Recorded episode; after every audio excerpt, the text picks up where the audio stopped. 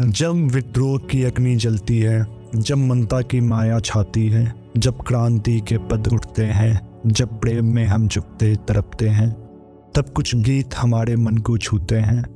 अपने भावों को हम उन शब्द रूपी मोतियों में ढूंढते हैं, उसका प्रचार भी करते हैं, पर अक्सर उन शब्दों से हमें साहस देने वाले कलमकार को हम भूल जाते हैं। नमस्कार, मैं आकाश मिश्रा। और मैं अमृता त्रिपाठी। आप सुन रहे हैं सम्मुख के ऑडियो पॉडकास्ट की खास सीरीज़ कलमकार, जहाँ हम कुछ अमर शब्दों के लेख के लेखकों को उनकी लेखनी के साथ आपको फिर से रूबरू करवाएँगे। हम आशा करते हैं कि आप हमारी इस सीरीज़ को सराहेंगे, सहेजेंगे और कमियों को गिनवाएँगे।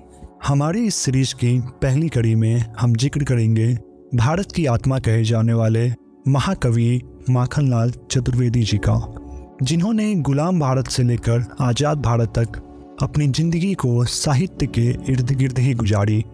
माखनलाल जी की ज़िंदगी को समझने के लिए आपको एक वृत्तांत के द्वार को पार करना होगा। जब मैं आपको माखनलाल जी का वह प्रख्यात वृत्तांत सुनाऊँगी, तब आप शब्दों को पकड़ पकड़ कर महसूस कीजिएगा, क्योंकि द्वार के उस पार पहुँचने के बाद आपको पता चलेगा कि माखनलाल चतुर्वेदी जी को क्यों भारत की आत्मा कहा जाता था।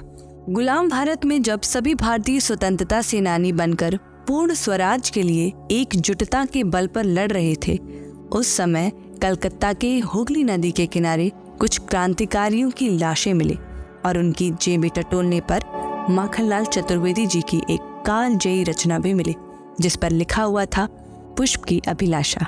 इस मरतबा आप सिर्फ़ इस कालजयी रचना की हमेशा प्रासंगिक लगने वाली पंक्तियों पर ध्यान दीजिए, क्योंकि निम्नलिखित पंक्तियाँ स्वर्गीय माखनलाल जी ने कब, कहाँ और कैसे लिखी थी, इस पर हम आगे विस्तार से चर्चा करेंगे।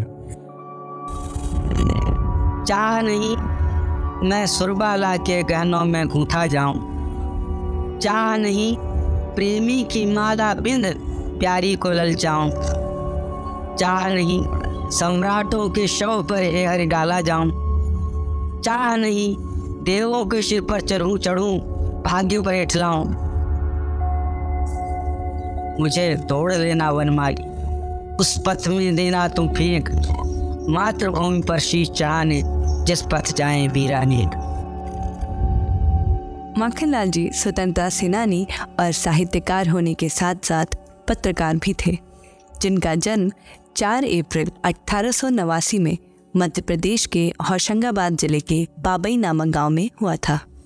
उनके पिता नंदलाल चतुर्वेदी ने जिस प्राथमिक विद्यालय में तालीम हासिल की थी, उसी विद्यालय में माखनलाल जी ने प्राथमिक पढ़ाई की शिक्षा हासिल की थी।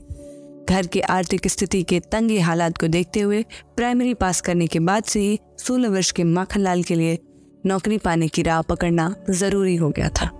माखनलाल जी भी अपने पिता की तरह अध्यापक बनना चाहते थे। लिहाजा प्राइमरी टीचर ट्रेनिंग परीक्षा पास की और शिक्षक की नौकरी करने के लिए खंडवा आ पहुँचे। ये कितना हैरान करने वाली बात होगी कि एक 16 वर्ष के लड़के को विद्यालय में शिक्षक के तौर पर चुना गया हो। युवा अवस्था में ही माखनलाल जी को हिंदी भाषा के अलावा अंग्रेज़ी, फारसी, गुजराती, मराठी, उर्दू, संस्कृत जैसी भाषाओं की जानकारी थी, क्या आप आज के किसी बच्चे से इतनी कम आयु में इतना कुछ उम्मीद कर सकते हैं? 1903 में तकरीबन 14 वर्ष की आयु में माखनलाल जी का विवाह 9 वर्ष की ग्यारसी बाई के साथ हो गया। 10 साल तक शादी के पवित्र रिश्ते में रहने के बाद ग्यारसी बाई माखनलाल जी का साथ छोड़कर स्वर्ग से धार गई उनकी एक बेटी भी थी, लेकिन जन्म के कुछ दिन बाद ही उस नवजात की भी मृत्यु हो गई। अब माखनलाल जी अकेले हो गए। मानो उनके पास खोने के लिए कुछ बचा ही नहीं था।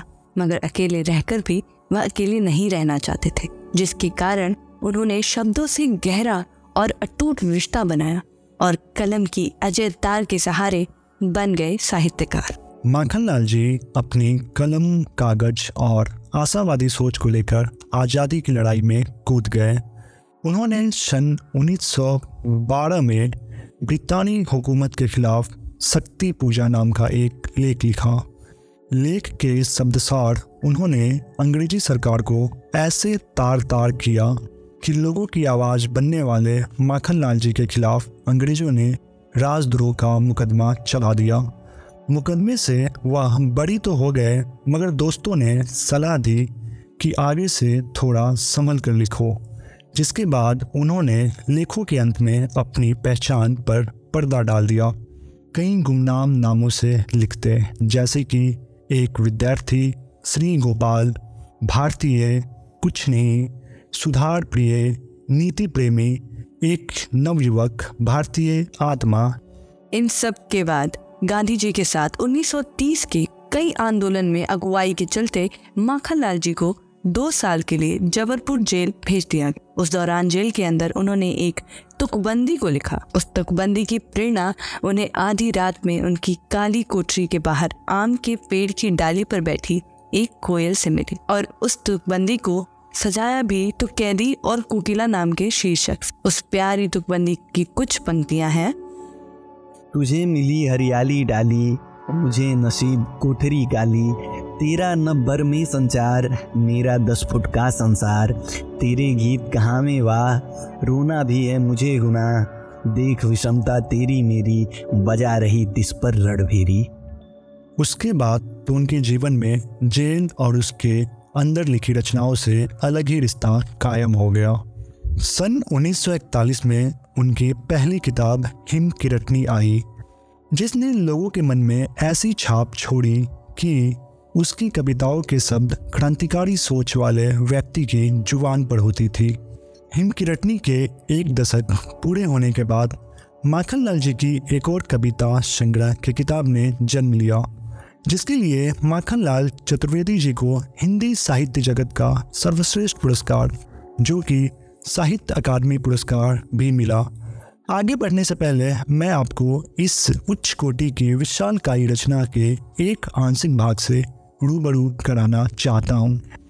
पत्थर के फर्श कगारों में सीखों की कठिन कतारों में खम्भों लोहे के द्वारों में, इन तारों में, दीवारों में, कुंडी ताले संतरियों में, इन पहरों की हुकारों में, गोली की इन बौछारों में, इन वज्र वरस्ती मारों में, इन सुर शर्मीले गुड़ गर्वीले, कष्ट सहीले वीरों में, जिस ओर लखूं तुम ही तुम हो, प्यारे इन विविध शरीरों में। माखनलाल जी की कलम कभी नहीं रुकी।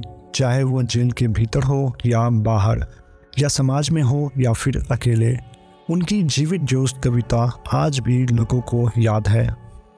देश के वंदनीय वासुदेव कष्ट में लेन किसी की ओट देव की माताएँ हो साथ, पदों पर आऊँगा मैं लौट।